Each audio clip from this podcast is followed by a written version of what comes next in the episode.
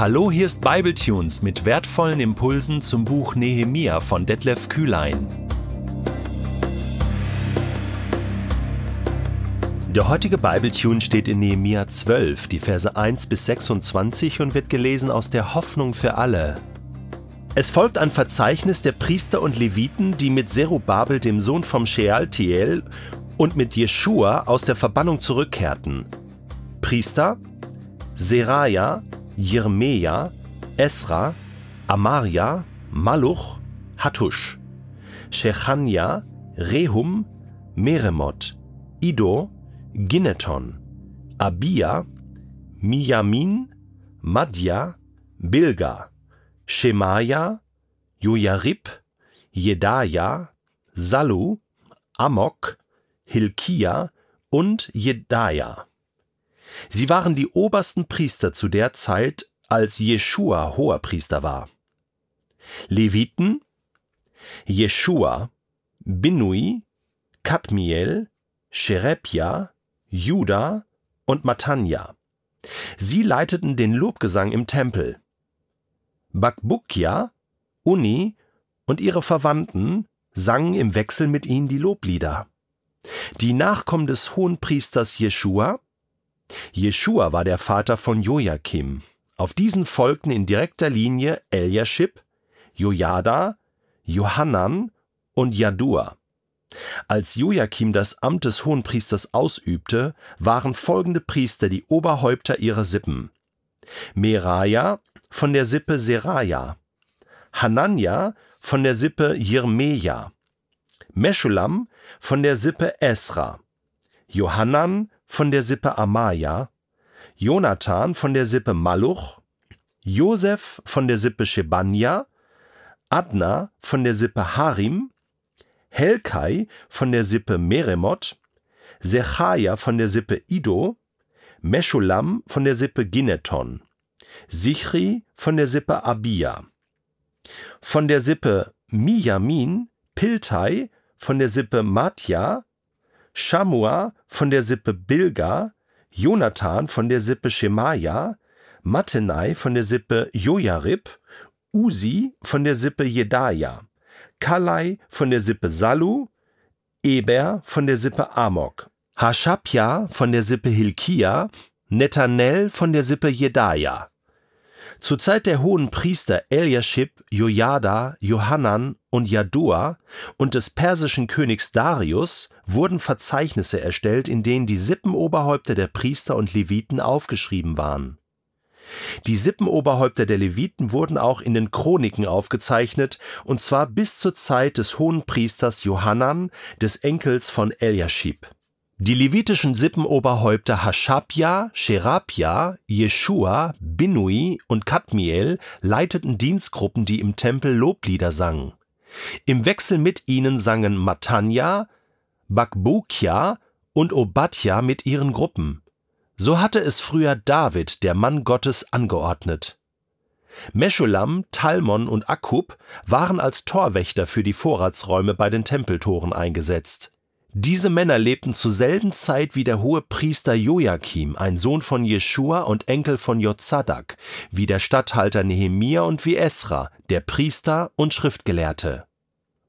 Und schon wieder so eine lange Liste mit Namen und nochmals Namen. Das ist doch wie Schall und Rauch. Das interessiert doch wirklich niemanden, oder? Dabei habe ich bei einigen Namen, die ich vorgelesen habe, kurz gezuckt Du vielleicht auch.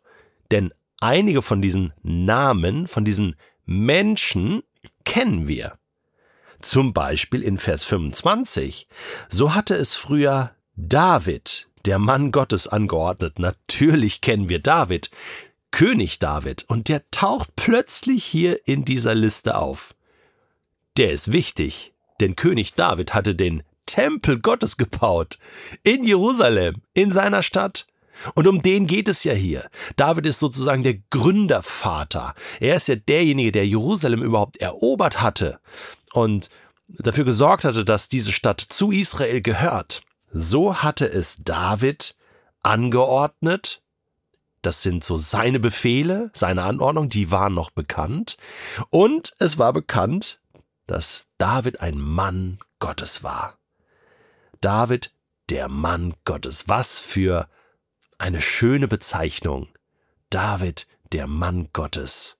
Und wenn du dich jetzt fragst, ja, wie wird man denn zu einem Mann Gottes oder zu einer Frau Gottes, dann empfehle ich dir die beiden Samuel-Bücher und auch das erste Buch und zweite Buch König dir bei Bibletunes anzuhören. Da gehe ich intensiv und ausführlich darauf ein. Es sind eben nicht nur einfach Namen. Namen sind wichtig und haben Bedeutung für die Geschichte Gottes mit den Menschen. Und so liest du schon auf den ersten Seiten der Bibel Namen von Menschen. In Kapitel 5 im ersten Buch Mose, in Kapitel 10 findest du Namen, Namenstafeln, Stammbäume, äh, Völker, die daraus entstanden sind. Das ist wichtig. Und das zweite Buch Mose beginnt ja mit dem Vers, dies sind die Namen der Kinder von Jakob und dann werden die Namen genannt und im Hebräischen, in der hebräischen Bibel heißt das zweite Buch Mose eben nicht Exodus oder zweites Buch Mose oder Mose 2, sondern Namen.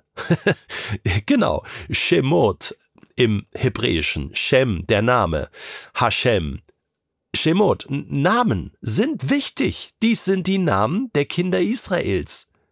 Und deswegen setzt sich das hier im Buch Nehemia auch fort, weil sich die Geschichte Gottes mit Israel fortsetzt, die Geschichte der Verheißung und Erfüllung der Verheißung.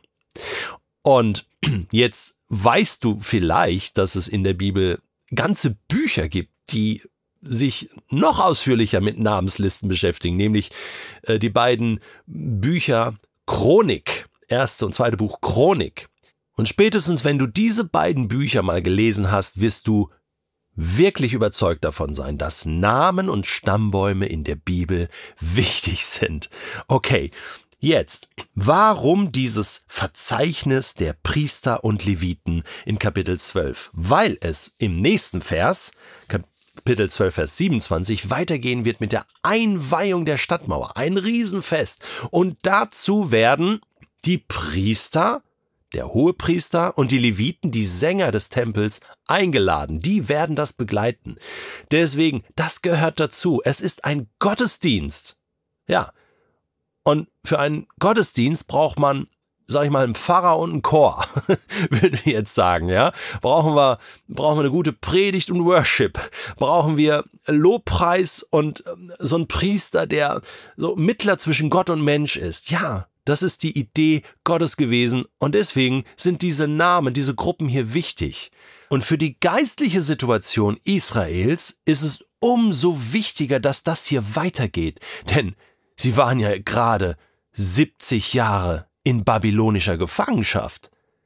Da war ja kein Tempel. Der Tempel war zerstört, kein Gottesdienst, kein gar nichts und deswegen der Job von Nehemiah und Esra, Esra, dem Priester und Schriftgelehrten, das wiederherzustellen in Jerusalem. Großartig und so wichtig. Und da gab es auch einen Hohenpriester. Wir kennen vielleicht nur Aaron, den Bruder von Mose, der damals in der Stiftshütte als Hohepriester, der erste Hohepriester gewesen ist. Und wir kennen vielleicht Kaiphas aus der hm, Geschichte der Evangelien, der zur Zeit von Jesus lebt. Aber da siehst du, zwischen Aaron und Kaiphas gibt es eine Verkettung von Priestern und es gab immer einen hohen Priester. Und das äh, zeigt hier auch Kapitel 12 auf. Hey, diese Geschichte geht weiter. Und wenn wir jetzt wissen, dass im Hebräerbrief Jesus, Jeshua, als der große Hohepriester vorgestellt wird, unser Hohepriester, der ewige Hohepriester, König, Priester und Prophet, Sohn Gottes, dann klingelt's in den Ohren, oder? Dann merkst du plötzlich, oh, das ist ja wichtig, dass diese Linie weitergeht. Ja, Gott hat dafür gesorgt. Und für mich ist es auch kein Zufall, dass hier in Vers 10 ein Hohepriester mit Namen Jeshua erwähnt wird. Jeshua, das ist der Name von Jesus aus Nazareth. Es hat also in der Geschichte Israels schon mal einen hohen Priester mit dem Namen Jesus gegeben. Ist das nicht stark?